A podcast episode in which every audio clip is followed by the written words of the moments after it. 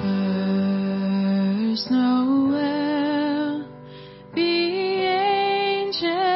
did say was to say.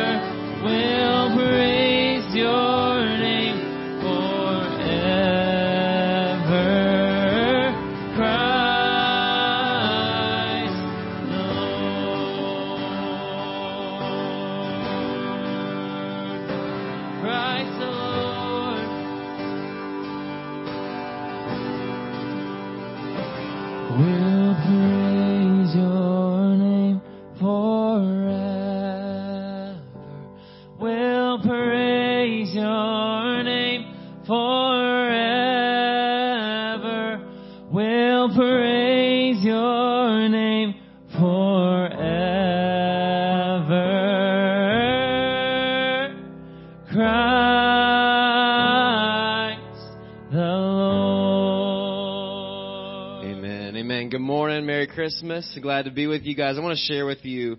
This is from Luke 2. This is, you know, after Jesus was born and he was a few years old, they, his parents brought him to the temple, and, and this man named Simeon gets to hold Jesus for the first time. And I want to read for you just these few short verses. I just think this is so powerful. It says, Lord, now, now you are letting your servant depart in peace according to your word, for my eyes have seen your salvation, that you have prepared in the presence of all peoples a light for revelation to the Gentiles and for glory to your people Israel.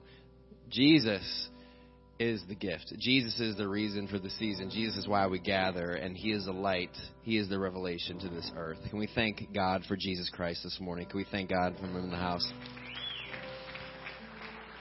You all can have a seat. It's good to be with you this morning. I hope that uh, your Christmases with your family were peaceful and and uh, I know there are many, many. I'm sure very different. Ours was different, um, but we're so thankful for what what we did have, and I'm thankful for you all, and to be a part of this church. I'm thankful. Christmas Eve was was a joy. Uh, it was great to be with you all, and and it was just a it, it was really a unique experience to be able to sit there in the middle of a pandemic and to worship with you all. So thanks for joining us on Christmas Eve. I want to share with you that we have a brand new series coming up in the new year. It's called 21 Days of Prayer and Fasting, and so Pastor Ken will share a little bit more about that here in a minute. But uh, just just be ready for this new year. Let's let's go into this new year head on. I know many of us are like wanting to jump in today, um, but just let's leave 2020 in the past and thank God for what He did, for how He continued to prove Himself faithful to us. And so let's go into 20, 2021, not 21, 21 we're going to go into the future. Um, 2021, we're going to tackle the 21 days of prayer and fasting and seek the Lord's face as we go into 2021. So I want to share with you that this morning we have the joy of having Deb Metcalf and the kids. So if you all want to join us on stage, let's welcome them up. So if I have any kids in the house, would you come on up? We would love to have you join us on stage. Come on up, guys.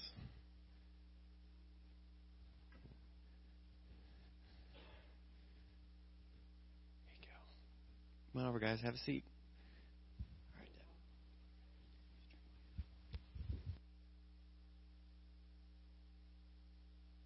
Good morning, boys and girls. I am so glad, oh, and we have a special helper up here with us too. I'm so thankful for the special helper and for the the ones who are young and young at heart who can join us up on the platform this morning. We really appreciate that. So just have a seat get comfortable. I'm so glad you're all here. And you know what? For the, come on up, come on, come on. Um, I am so glad that we have a chance today to learn what your folks have been learning up here from Pastor Ken. All during the month of December, he's been teaching the grown-ups about how to have a wonderful life with Jesus. So if you just want to turn around here, I'm going to be showing uh, some special story cards that are taken straight from the Bible. Um, and so what, what we want to talk about here today with you guys is that Jesus loves you, and that's wonderful. And when you know Jesus, He gives you a wonderful life. Whenever we're done here, uh, Miss Kim is down. She has some little booklets she's going to give you that you can take with you. You can color, you can read, um, and they'll remind you of the stories that we're going to look at here this morning. Um, the first story that that we want to talk about is a story that happened after Jesus grew up. We celebrated his birth, the time that he came came to earth this week when we had Christmas, and that was really cool. But then Jesus grew up he became three and four and five and seven and nine and ten and and he grew up just like you guys. And and the things that you guys do you know jesus jesus did that stuff. He was a kid but then he grew up and he became an adult. And when he became a man he started to do some real special things that no other man could do. These things were called miracles and these things proved to people that jesus was god they might have been able to see him and touch him and hear him, but he was God, and only he could do some very wonderful and special things. So the first story that we're going to talk about today is a story where there were some guys who, who had heard about Jesus and, and they knew that he was special, they knew he could do special miracles, and they had a friend who couldn't walk. But they knew that Jesus could make him well. They believed that Jesus could make him walk if they could just get their friend close enough to Jesus. So, one day, they knew that Jesus was teaching in a house in, in a certain neighborhood, and they got their friend, and they put him on a cot. He couldn't walk, so they put him on this cot, and they carried him to the house where Jesus was. And while Jesus was teaching, they put a hole in the roof, and they let their friend down right in front of Jesus, right through that hole in the roof. I could just imagine how thrilled Jesus was when he saw the faith that these men had. That they knew he could give their friend a wonderful life by showing their friend his love and by making him able to walk for the first time in his life, maybe. And that's exactly what Jesus did. He showed he loved this man by healing him and he gave this man a wonderful life. This man knew Jesus, he met Jesus, and that gave him a wonderful life. Now, our next miracle that we want to tell you about is a day when, again, Jesus was teaching, and over 5,000 people came to hear him teach. And they heard him teach during the morning, and at lunchtime, and in the afternoon, and then their tummies started to growl, and then they got real hungry and they were having trouble thinking about what Jesus was teaching them because they were so hungry. But there were ones there who knew that Jesus loved them and he could make their day wonderful by making food for them to eat. And that's exactly what he did. A young boy came to Jesus with loaves and fishes and the boy knew that that wouldn't be enough to feed all the people there, but he knew Jesus could do something real special with what he gave him. And so that's what he did. He gave Jesus his small lunch. And Jesus began doing something very special called a miracle. And he made enough food, not just for the people who were there, but there was enough food that they had leftovers as well. And so Jesus showed his love to these people by making food for them to eat when they were hungry. And he showed that they could have a wonderful life when they put their trust in him. Now, we have one more story to tell you about. This story is about a guy who's a real meanie. He he was just he was he was a really mean guy. He stole money from people. He was not nice to people. But Jesus was going to give him a wonderful life too. He might not have known it at the start of his day, but when he put his head on the pillow that night, he was going to have a whole new life and a wonderful life because he met Jesus that day. Now this man, you know his name. Again, he's he's looking all fancy here and, and all decked out, but nobody liked him. He had no friends. And so it really doesn't matter what you have if nobody likes you and nobody loves you and you have no friends. And he had all this money and he had all these fancy clothes, but he had like nothing good in his heart. So he heard that Jesus was coming to town and that Jesus wasn't like any other man and Jesus could do some things that were really special. But he had one big problem. He was really short. And no matter which way he turned and which way he looked, he couldn't see Jesus. So some of you are smiling up here. You know his name. Say his name if you know it. His name is Zacchaeus. That's right. And so could you imagine seeing a grown man, like maybe your dad or a brother or, or an uncle or somebody, climbing up in a tree so they could look down and see Jesus? Zacchaeus was hurting so bad on the inside. He climbed that tree. He didn't care how, how goofy he looked. He just knew that he had to see Jesus that day. And you know what? Jesus had on his heart that he needed to see Zacchaeus that day. And when he came and he got under that tree, he looked up and he told Zacchaeus, You get out of that tree. I'm coming to your house and I'm going to have a meal with you today. And you know what, boys and girls? That was so exciting. Here was Zacchaeus. He had all this stuff, but nobody loved him. He had no friends. And all of a sudden, Jesus comes to town and he looks up in that tree and he calls him by name and he says, I'm coming to your house. I'm going to be your friend today.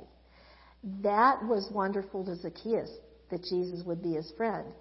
But even more wonderful was whenever Zacchaeus met Jesus, his heart changed. Not only did he have a friend in Jesus, he got a clean heart.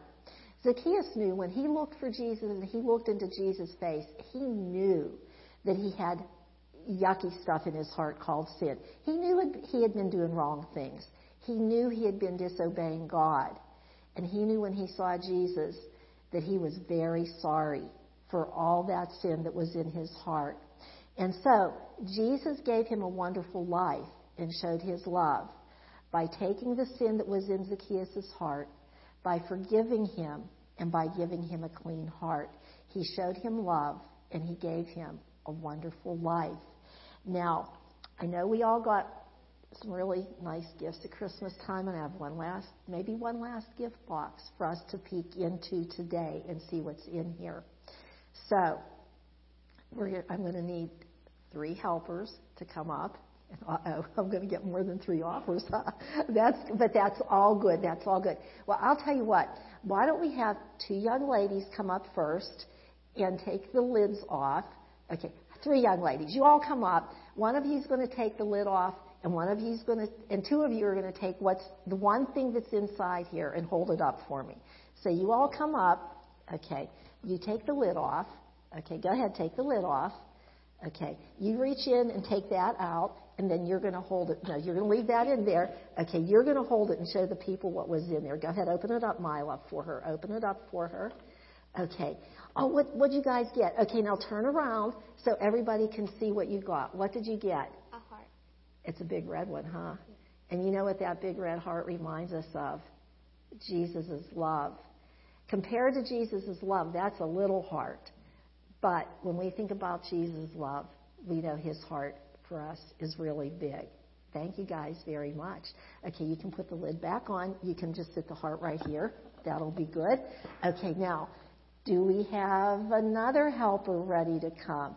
How, okay, come on up. I, I saw your hand. Okay, so you come up. And if you take the lid off and take the next thing that's in the box, take the next thing in the box that's out of there. Go ahead, take that out. Unfold it. See, see what we have there. What color is that heart? A white one. It's a white heart. That's like the heart Zacchaeus got after he met Jesus. And Jesus gave him a clean heart, a heart that didn't want to sin anymore. And that's what gave Zacchaeus a wonderful life. So thank you very much for your help. Okay, now, I need one more helper. Levi, are you willing to come up and help? Okay. Need somebody who can read. That's why we, we want you for this third one. Can you take that out? And you sit that right there. That's all good. And can you read that to the, the boys and girls up here and to the people out in the church? Can you read that to them? Okay. The gift of God is eternal life in Christ Jesus our Lord. Romans 6 23. Thank you so much, Levi. And that is what Christmas is really all about. That's what gives us a wonderful life, is when we know the love of Jesus, we ask Him to come into our heart and take our sin away, and we know His love. That is the wonderful life. And you guys have been wonderful listeners. Thank you for all your help. Thank you for being such good listeners. And if you'd like to get a little booklet, Miss Kim has them right over here for you. Thank you all very, very much.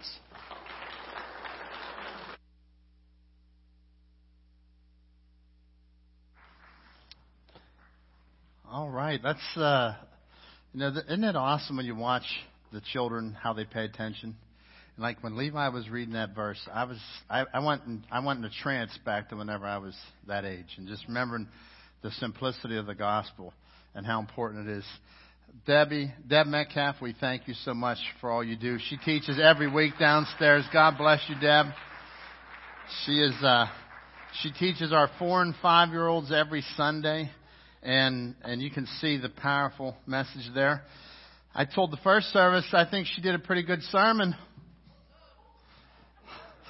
Sorry, this is Samson this week. uh, I said she did a pretty good sermon, so I might as well just give the invitation. Let's go home, right? So let's pray. No, I'm just kidding. All right. Uh, what a what a great week. Th- let's thank God for our children, man. We thank God for them. I want to encourage you. Christmas Eve was an incredible time here at the church. Four services. That was the first time we ever had four services. Of course, we purposely spread things out a little bit so it wouldn't be overcrowded, and, it was just beautiful. It was a beautiful day. We had our white Christmas on the way home. Some of you had the white Christmas on the way in. Some of you had the icy Christmas, but we all got it white by the morning, right? So it was a great, great time. I just want to encourage you with our uh, our birthday gift to Jesus offering. The list is out in the foyer still. We are so far, I believe we are up to sixty-eight thousand. That's what we reported after last Sunday, and I'm sure there will be much more to report next week after Christmas Eve and today. So uh, I'm praying that we go over the goal this week, aren't you? Let's ask the Lord to do that. All right.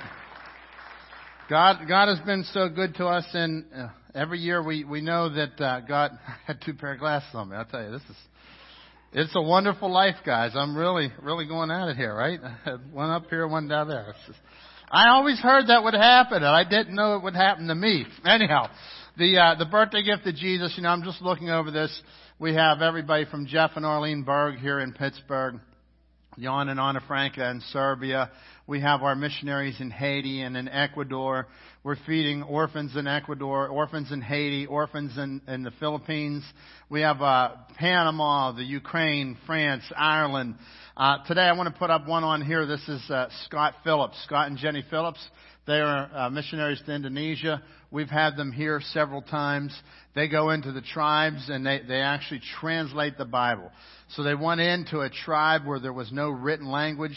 They listen to it and they figure out how to phonetically write it down. Like, listen, I was hooked on phonics as a kid. There's no way I could do that, right? So, like, they, they listen to it and they teach a people how to read like have, that have never read, have never even had their language written. And so uh, they they have these incredible stories how these people were praying and waiting for for this good news to come to their village. And so uh, I just I'm so thankful that we're able to partner with Scott and Jenny Phillips. They're doing incredible work. And that and, and as I look over this list, I just see the names all over the place that God is doing some great work in their life. I look here. The next one that I have here on the screen today is. Um, is the Barons, Daniel and Rebecca Barons. This is Rebecca Boer. She grew up here in our church. They are ministering along the Texas border. They're at Trinity on the border. And so it's uh, right along, and you can put up the map there next to. It's right along the border between the uh, between Texas and the United States there, and they uh, they are ministering to to people that are in severe need. And so when you when you get around them and you hear some of their stories, it's pretty powerful. Um, they're they're teaching people English. They're teaching people how to live. They're supplying needs, and they're they're doing an incredible work. And so we're proud of uh, proud of these people here. Like uh, you know, a number of the people on this list have grown up in the church here. There's um, we have Josh Watts up in City Church Newcastle, which by the way they had two Christmas Eve services. Can we thank God for that? Two Christmas Eve services. We uh, we have Caleb York who was here as our student pastor. I was out. I went to visit him. He's planted a church out in Columbus, Ohio. He's doing a good work, man. He's I walked in. There, it was on a Tuesday afternoon. He's got this guy that just come to know the Lord recently, and he's there helping helping to build the church and helping to put things together for uh, for their events and all. So I was just like, and, and the guy's telling me his story, how he came to Jesus because that church was new and somebody went out and told him about Jesus. And uh, here's John Fowler grew up here in the church. We have Rebecca Boer grew up here in the church. And so it, it's just awesome to see these people that, that were part of our family. Sam and Rhonda Wilson. Sam Wilson was part of our part of our church family here, and he's he's on the list here. He's working with Jewish ministries, and so I just want to encourage you to be praying, and let's let's take this list. Uh, if you haven't taken one of these lists, please take one of them in the foyer today, and take it home and pray over it.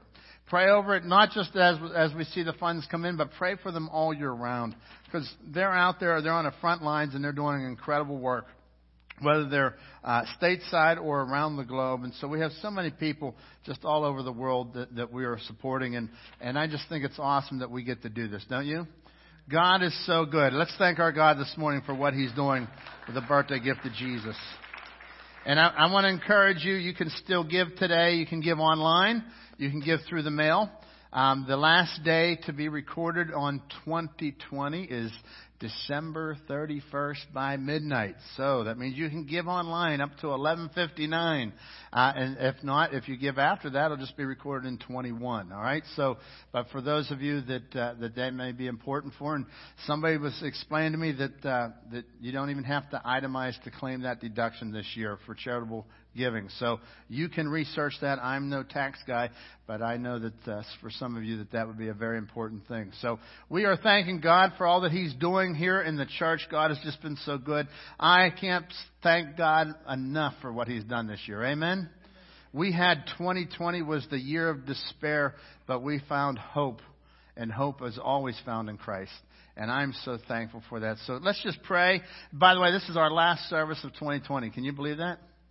Like, uh, I mean, we almost didn't have too many services in 2020. And then we started on the parking lot. And, uh, and we're here. And God is blessing above, exceedingly abundantly more than what we could ask or think.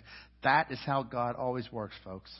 When life, when life is bad, when it looks down, remember, God is still there and He has not left us. So let's just pray. And I want to thank you for your giving, your faithfulness in giving. You can give uh, at the box on the, on the back walls or in the, in the uh, foyer. You can give online or you can give through the mail this week. So, Father God, we come before you and we thank you so much for the faithfulness of your people, Lord. We thank you for the giving of your people, Lord. Uh, God, our church family has just been so strong. As the Apostle Paul said, see that you excel in the grace of giving. Lord, I've been watching you grow disciples of Jesus in our church. And Lord, as they are growing, they are excelling in the grace of giving.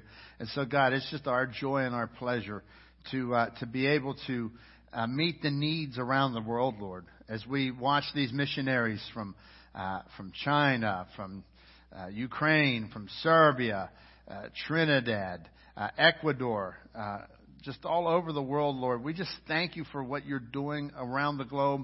God, you've used our people here to touch lives around the world.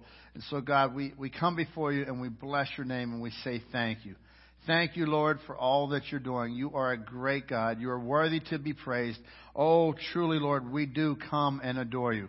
Come, let us adore him, Christ the Lord. He is the newborn King, and you are the King of Kings and the Lord of Lords, God. Thank you for uh, for what you've done here this in the church in 2020, Lord. We bless your holy name.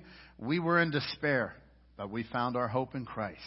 And Lord, as we look into a new year, we are looking for our hope in Jesus Christ and in no other place.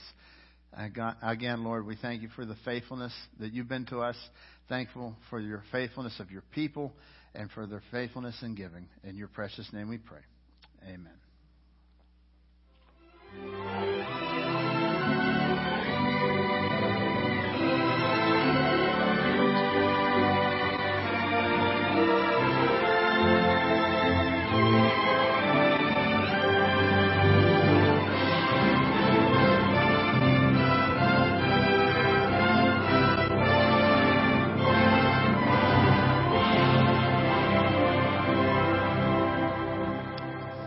All right, if you can't tell, it was my favorite movie of the year, right?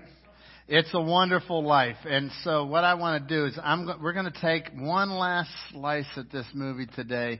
Uh, it's a classic movie. It's a Wonderful Life. And you remember the classic ending. I showed it on Christmas Eve. I'm just going to play this clip again for you. I want to refresh your memory where we're at here. This is the very end. You had the villain was Harry Potter. Not Harry, Henry. Forgive me. It was a rough first hour, guys.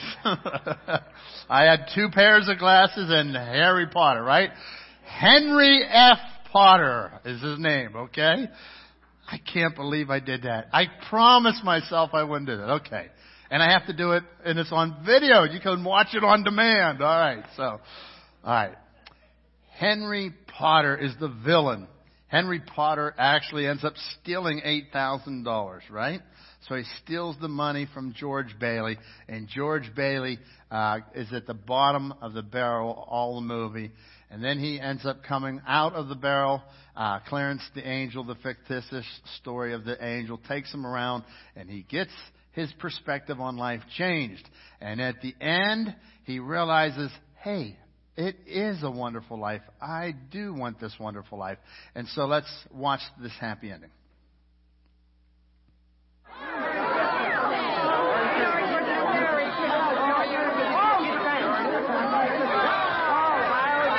George, I changed my mind.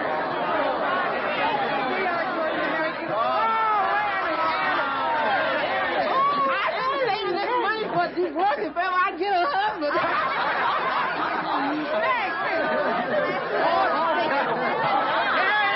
George, you got the faculty all up down a bit. Here's some music play with I wouldn't have a roof over my head if it wasn't for you, George. Just a minute, just a minute. Quiet, everybody. Quiet, quiet. Now get this. It's from London. Oh. Mr. Gower cabled you need cash. Stop. My office instructed to advance you up to $25,000. Stop. Oh. Hee haw and Merry Christmas, Sam Wainwright. Mr.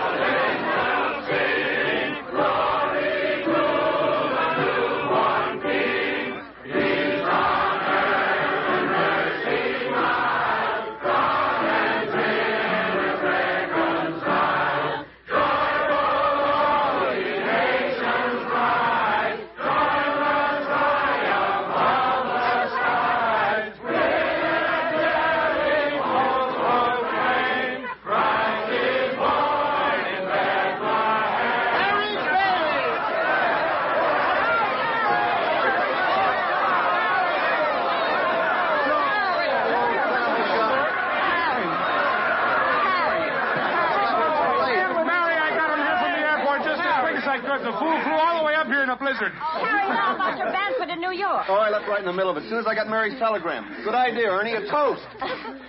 to my big brother George, the richest man in town.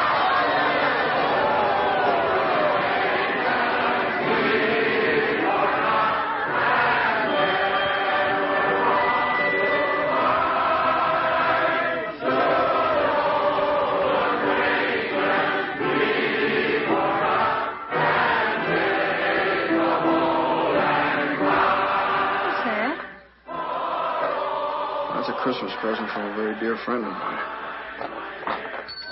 Look, Daddy, teacher says every time a bell rings, an angel gets his wings. That's right. That's right. Not a boy, Clarence. And so there's your classic ending to this movie. You've seen it over and over. I made you watch it twice now. And so it's like th- this wonderful life, and, and he gets the joy of the wonderful life. But there's a guy missing in that, and it's Henry Potter. Henry F. Potter, the the the the, uh, the miser guy, and we'll put his picture up here, right? Henry Potter is just that you know that mean old nasty guy, and here's this old mean guy, and he's stealing the money, and you know he's gonna he's gonna take over the town, and so every movie has a villain, right? Well, and in the original movie uh, script, the original uh, script that uh, Frank Capra, the author, had written that was not how the movie was to end right here. In the original movie, in Capra's original ending, Potter appears briefly at the movie's end. So uh, Henry Potter comes out, and you see him right at the doorstep. After the people bring their money to George, and of course, Principal Partridge gives the pocket watch to little Zuzu, uh, Uncle Billy sinks down on his knees and starts audibly to say the Lord's Prayer. Our Father, which art in heaven. And then the script says, gradually, the whole roomful takes up the prayer. Even the bank examiner, Carter, and the DA man. A celebration follows. Uh, Jenny, uh, Janie plays the piano. Punch is served. And then the camera goes outside, and there's Potter outside the house. There's a close shot at the door. Um, it's still snowing. Potter is muffled in a heavy overcoat. He's standing at the door. He looks at an envelope in his hand, and it's Uncle Billy's money, the money that he had stolen. From inside, you can hear the Christmas carol coming out. Potter is about to knock, but he can't. Something tells him that he's unworthy to be with those inside. He sits on the step. He's just going through and counting the money, and uh, he's a lonely, beaten man. And as we see the original, like you know, uh, many of these movies, they go through many revisions before you get to the to the what you actually see in the movie. That, that's what happened with "It's a Wonderful Life," and that would have been a, a really cool ending, wouldn't it? Like like to just see that, hey, it's a little hint that hey, there could be some change. It's a little hint that that uh, here's Potter. Henry Potter says, Man, I don't think that I'm worthy enough to go in. All that love inside that room, I'm the bad guy, and there was this little hint that, that he wasn't good enough or that he was not worthy to be in there. There's a little hint that, well, maybe he could go in and change. And so when you think about this, Potter, you know, believes himself to be unworthy, and don't we like to pick on the bad guy in these movies? Don't we like to pick on the bad guy in life in general? Like there's always a villain. You know, in some of our family gatherings, you might have had the villain this year. You might have had the Henry Potter. You, you might have had the guy who was the, the mean one, the green one, right? The Grinch or whatever you're going to call him, right? You, you might have had that, that person and, and those difficult people in our lives. And, and so it's fun to root against the bad guys, isn't it? Uh, Saturday Night Live made a, a spoof for their how they thought the movie should have ended. They called it the forgotten scene.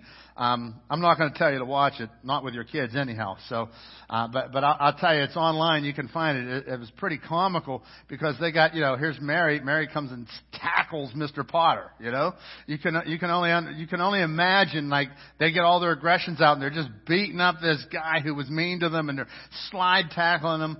But that's not how Capra wanted to end. He wanted to end with a slightly different note. And, you know, if we change this ending, it'd be like, you know, taking the Statue of Liberty and putting a peace symbol on it instead of a torch, right? So it, it's just like, that's your classic way that you remember this movie. But I want you to think about this because we're all unworthy. Every one of us. It's not just the villain. It's just not. It's not just the bad guy. Listen, George Bailey was unworthy. Uh, as unworthy as Harry Henry Potter. it's a rough day, guys. Harry too. it's it's it's it's it, listen. We're all unworthy. As a matter of fact, I, I like what um, Romans three ten says. It is written, "There is none righteous, no, not one." There's not one of us who deserve the grace of God. Not one of us. Uh, Romans 3:23 says, "For all have sinned and fallen short of the glory of God." There's not one that deserves the grace of God. Not one of us would be deserving on the inside. And, and today, many of us are on the inside. Many of us have been enjoying the fellowship of God's family. We enjoy the love of God's family. But God says, listen, none deserve to be on there on the inside. And if you look at this movie, and, and if, if Capra would have had his way and it would have ended with Potter waiting to go in, uh, it, it would have been like two guys were knocking at the door of grace. You know, George Bailey had to surrender, and he ends up getting some help. The angel helps him. And uh, as he surrenders and gets some help, he, he's able to move forward. And, and Mr. Potter, as he as he doesn't surrender, he it's like he doesn't even knock at the door of grace anymore. And so so God's in in our life, I want you to catch this because that's just a fictitious movie, but we are living in a real life situation where where God has come to give us life but yet we have the sin problem. Let, us go back to our theme verse, John 10:10 10, this morning, and I want you to read it with me. All right, we'll put this up. Let's read it together. The thief does not come except to steal and to kill and to destroy. I have come that they may have life and that they may have it more abundantly. The whole reason that Jesus came was for you and I to have life and as you think of the villains, as you think of the, the, the Henry Potters in your life, you think of those people and you, you're staring them down and they're staring you down. I want to ask you today, you know, we all like to beat up on the bad guy. And listen, he should have paid for his consequences, right?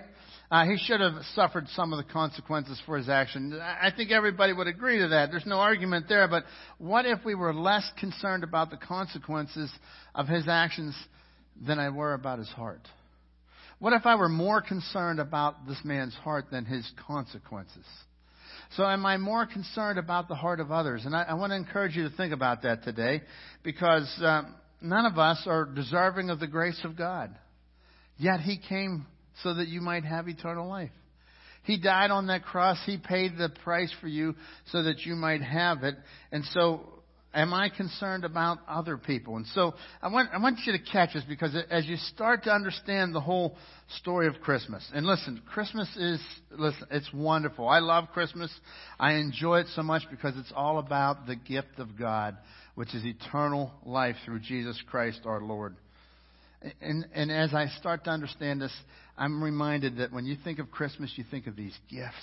You think of the gift that God gave you, eternal life. And, and it's easy if we're not, if we're not cautious to make Christmas become about what I'm getting. And God says, I want you to not only understand that you have received eternal life, but I want you to help other people. Check this out here in uh, 1 John 4 7. He says this Beloved, let us love one another, for love is of God. And everyone who loves is born of God and knows God. Now, the way that this is written in the, in the Greek, okay, the, the original Bible, the, the New Testament was written in Greek, so we have it translated into English. In the original Greek, it's written kind of like this Those who are loved, let us love. In other words, those who have understood how much God loves them, and you have been forgiven, you understand how much God loves you, let us love other people. You may have heard this statement through the years hurt people, hurt people. Have you ever heard that? You know, if, if somebody's been mean to you, it's easy for you to be mean to somebody else. Well, God's saying in so many words here that loved people love people when you understand how much you have been loved, and God's love is for all of us, it's not just for the George Baileys, it's for the Henry Potters as well. It's for the villain. It's for the, for the person that you don't particularly get along with. It's for the person that's on the outside. It's from the person who stole from you as much as it is for you. Beloved, those that have been uh, loved, let us love one another for love is of God. Anyone who loves, everyone who loves is born of God and knows God. Let me share this with you about that word love. I, I went through and I was looking up that word love, and, and I, I have in my my Bible program that helps me with the languages. I went and I looked at the word beloved and I looked at love. and I hit love each time. And the word love is this word agape. And it, it, means, it means this. It means God's unconditional, no strings attached love. And so when God loves us that way, and then that word beloved means those that have been agape. So you have been agape. You have been loved like that. Let us agape others. Now, the Bible has several words in the Greek for love. Uh, one of them is eros. That's the like a physical type of love. Another one of them is phileo. That's brotherly love. That's the same word that we get the city of Philadelphia, the city of brotherly shove. I mean brotherly love, okay? So that's the same word that we get that from, phileo. That means brotherly love. That's like when you see me in the hallway, hey, Merry Christmas, Happy New Year. It's, you know, we're kind of neighborly type of thing. Agape is this. I love you without condition. And I'm going to choose to love you, and no matter what, I'm going to love you. And, and I and I, I meet your need. I'm there for you. I care for you. See, that's what God did for us. He chose us, and that's the closest I can come to under, to to to truly describing that. But it's this gift, like this gift that God has given us, is this agape, like he loves you with a never-ending love. It's it's a, a, a no strings attached. There's no conditions to His love. And when you think about it, it's so powerful. And He says, "Those of you that've been loved that way, let us love one another." Okay, let us agape one another. For agape, unconditional love, is of God.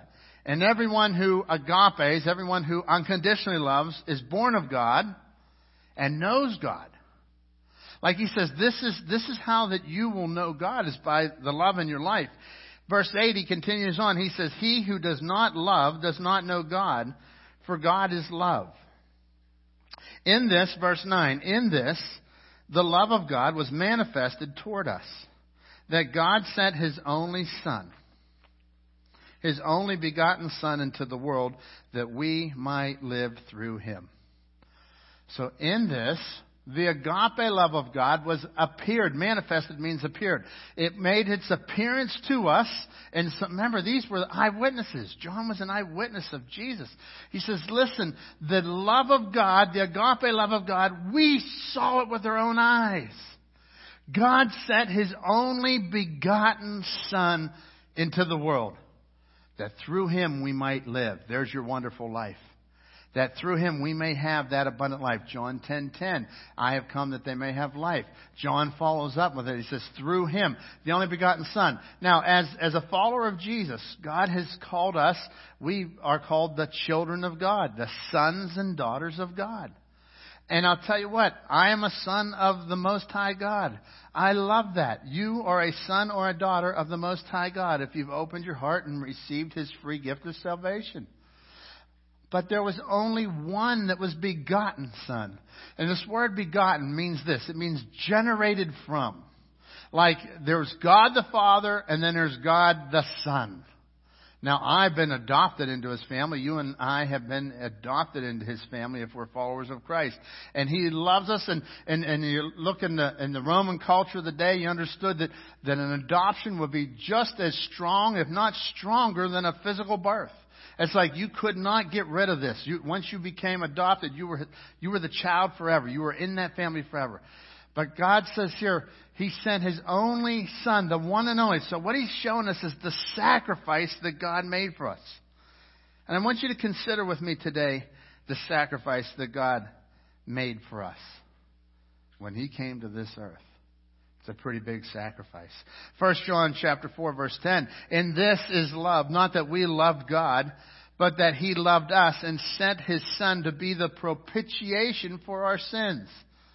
Propitiation, that's a nice Christmas term, isn't it? You know, like, what in the world is a propitiation? Uh, it's, a, it's, it's an older word that basically means a sacrifice that turns away the wrath of God. In this is love. Not that we love God, but He loved us. You didn't just naturally love God. God came looking for you. Isn't that awesome today, folks? Like, like you don't get the credit for this. And, and God gets all the glory, and He came looking for you, and He sent His Son. Do you realize today you've tuned in online, or you're here in this building today because God loved you first? Like it's no accident that, like, why, what, what's going on? What, what's, what's got me listening and tuning in today? It's the love of God. Not that we loved Him, but He loved us, and so God's been knocking at your heart's door. He, he's calling you unto himself. And, and listen, he sent his son to be the propitiation, to be the sacrifice that turns the wrath of God away from us. Some will even go to say that it was the, the wrath of God was satisfied that moment. Like, like God took his wrath on the son of Jesus, on, on his only begotten son so that we might be free. 1 John 4:11 says, "Beloved, if if God so loved us, we also ought to love one another. If God so agape agape me, then I should agape you. I need to unconditionally love. And I'll tell you what, when I'm looking at the, the Henry Potters in the world, when I'm looking at the Henry Potters in my life, boy, it's just easy to say, ugh, ugh, ugh. But God says, uh uh-uh. uh Because when God looked at me, He could have said, ugh Ugh. But he said, No. Jesus, go down to the earth and save that, that kid. Go down to the earth and that little Ken Barner. He's got his back turned on me. I want you to save him. And imagine the Father. Imagine the Son and the Father having this discussion as he leaves heaven and he comes down and he does that. You see, God proved his love for us. That's what he did. He didn't just say it. God proved his love for us. While that we were still sinners, Christ died for us. Romans 5 8. So I want you to remember that today. I think we have a slide there. God proved his love for us. He didn't he just didn't say it, and I, I love it. Romans 5 8 says God demonstrated, God proved, He showed, He did something. And so God gave his love for us that while we were still sinners, Christ died for us. He continues on here in 1 John. He says, No one has ever seen God at any time. If we love one another, God abides in us, and his love has been perfected in us. And when you see that word perfected in Scripture, think mature. No one has ever seen God at any time. If we love one another, God abides. He dwells in me. And his love has grown in me, it has matured in us. By this we know that we abide in him and he in us because he has given us his spirit. So I want you to catch this. As I look at, look at that verse, here's what it means. It basically says this. When we love others, the world sees God in us. Like, when we love others, he, uh, the world will see God in us. We have that on the screen there, all right? Um, check that out because he says that no man has seen the Father. We've seen the Son. And then he goes on, he talks about how that you're to love. So when you look at life and you start to love the Henry Potters in your world, you start to love the villains in your world, God does something big in your life, and it's called maturity. That's why he says that your faith becomes perfected, it becomes complete, becomes mature. When we love others, the world sees God in us. He continues on, and we have seen and testified that the Father has sent the Son as the Savior of the world. Whoever confesses that Jesus is the Son of God abides in him and he in God.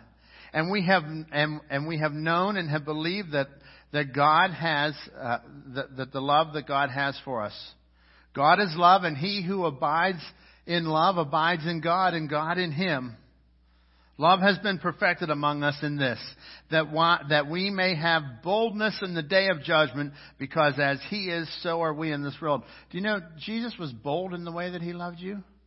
Just think about this. To leave heaven and come to earth, that was no easy, easy feat. You know, when we leave this earth and go to heaven, we're not coming back. Like you wouldn't want to come back. When you go to heaven, you're not going to want to come back. God leaves heaven and comes to this earth. And he does all things as a human. He lives and lives this perfect sinless life. And he dies a, a sinner's death on the cross even though he's not a sinner. He pays for your sin. He pays for my sin. And that is the greatest gift of all. So when he says that love has been perfected among us, so that we, as you're maturing in your love, he says, listen, you're going to start to love and be bold. That was pretty bold. You know how Jesus was bold? He touched lepers. That was pretty bold, wasn't it? He hung out with sinners. He hung out with Zacchaeus, the wee little man, and the wee little man was he. The wee little man wanted to see the Lord, so he climbed up in the sycamore tree, right? So, so like Deb shared this morning, that, that, that here was Zacchaeus. He was just this, uh, this thief, this robber. He was the Henry Potter, if you will. And he climbs up to see Jesus, and Jesus stops everything and says, I'm coming to your house, man. You see, God was bold. Jesus was bold in how he loved us. And I want to encourage you to be bold in how you love. He continues on here. He says, There is no fear in love, but perfect love casts out fear, because fear involves torment. But he who fears has not been made perfect, mature in love. So, in other words, listen, when I go to love, there's always fear, isn't there? It's called the fear of rejection. Terrible, isn't it? I hate the fear of rejection. Man, I'll tell you what, when you love, there's always a risk. There's always a risk. I've shared with you before whenever I fell in love with my wife, man. I was head over heels. Still am. You know what I mean? It's like you do crazy things when you're in love. Like write notes, sing songs, I mean, listen, I'm the worst singer, and I sang songs to that woman. Um, I, I I don't even tell you what I did this year. I bought two Christmas cards. Like, you know, I didn't know that was the most important part. Like, I would get all these gifts and stuff, and she'd be like, Well, where's the card? I'm like, A card? You see, when you love, you learn, like, that's what she wants. Uh, so I went out and I stood in line with all the other husbands at the Hallmark store. And we're, we're, we're picking out cards the day before Christmas Eve. And, and listen, I, I want you to catch this. You know, when, when there's no fear, when you love somebody, you'll take the risk.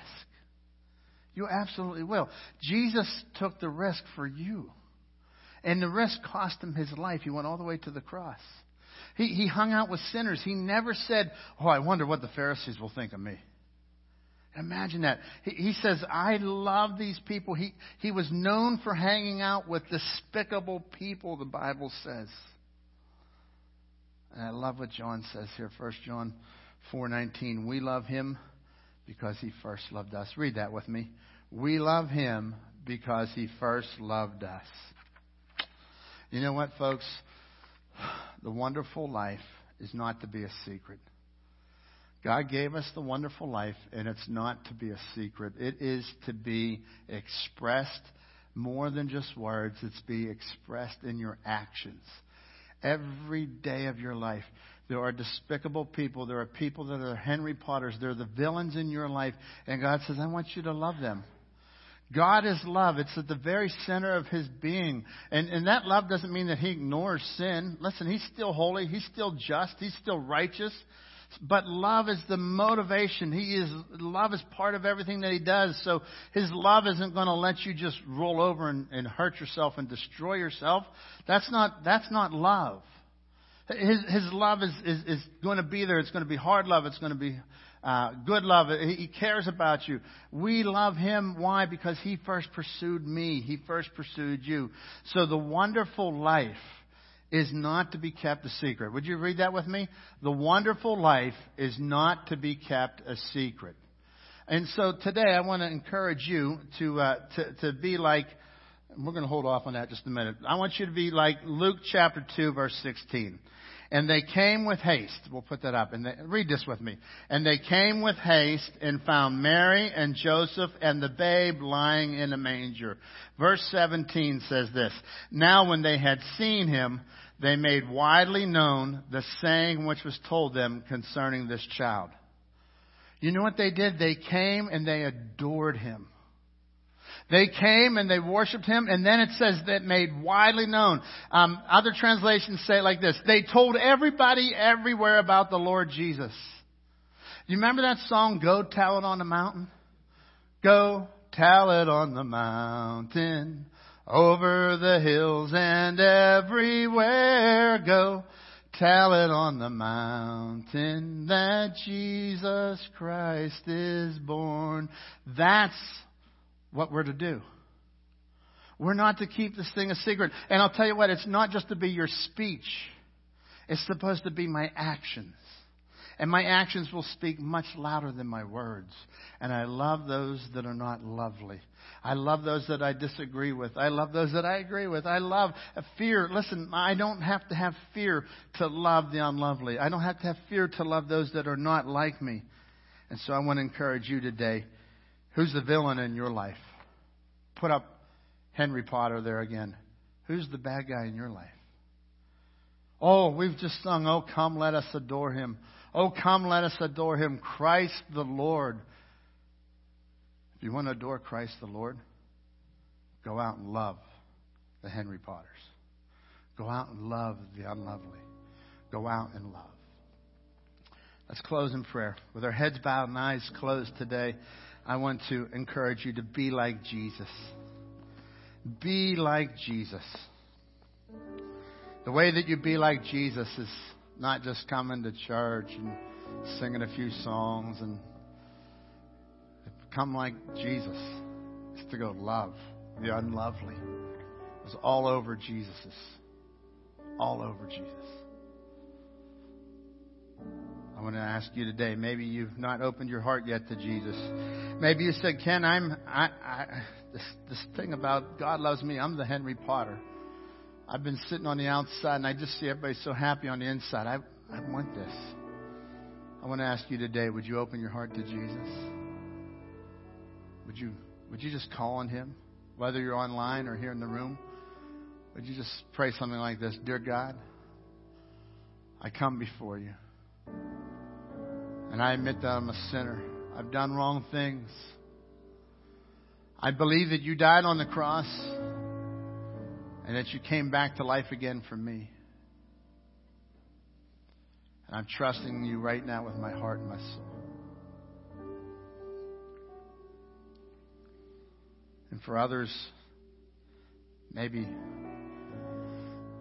maybe God's challenged you with a few potters in your life.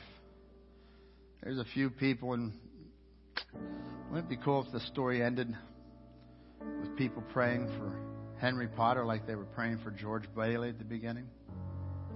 Wouldn't it be cool if that's your life? You start to pray for those in your life. Father God, be with each one of us, Lord. Help us to grow. Help us to be mature in our love, Lord. You died on the cross. You paid for our sin. You agape us. You have given us unconditional love. Lord, we're challenged by this. I confess I'm weak at it. I'm growing. My love isn't matured yet. Lord, we're just a people of faith trying to grow in you, and we know that the, the people will see God in us whenever we follow you. So, God, I pray now, Lord, that you'll, you'll just do something so powerful in us as we keep following you. Your precious name we pray. Amen. Aren't you glad to be here today? God's been so good to us. Can we just thank God as 2020 has been a great year?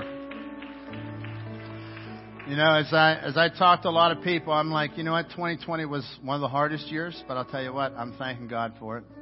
He says, "In everything, give thanks, for this is the will of God in Christ Jesus." And so, no matter what, God's been good. He's been with His people. We had despair, and we found hope. Amen. So we're going to continue forward. I want to invite you to be with us next week. We're going to 21 days of prayer and fasting. And so don't be afraid of this, folks. This does not mean I'm asking you to fast for 21 days, okay? Uh, this, you know, you're going to be able to eat, so it's okay. Everything's fine.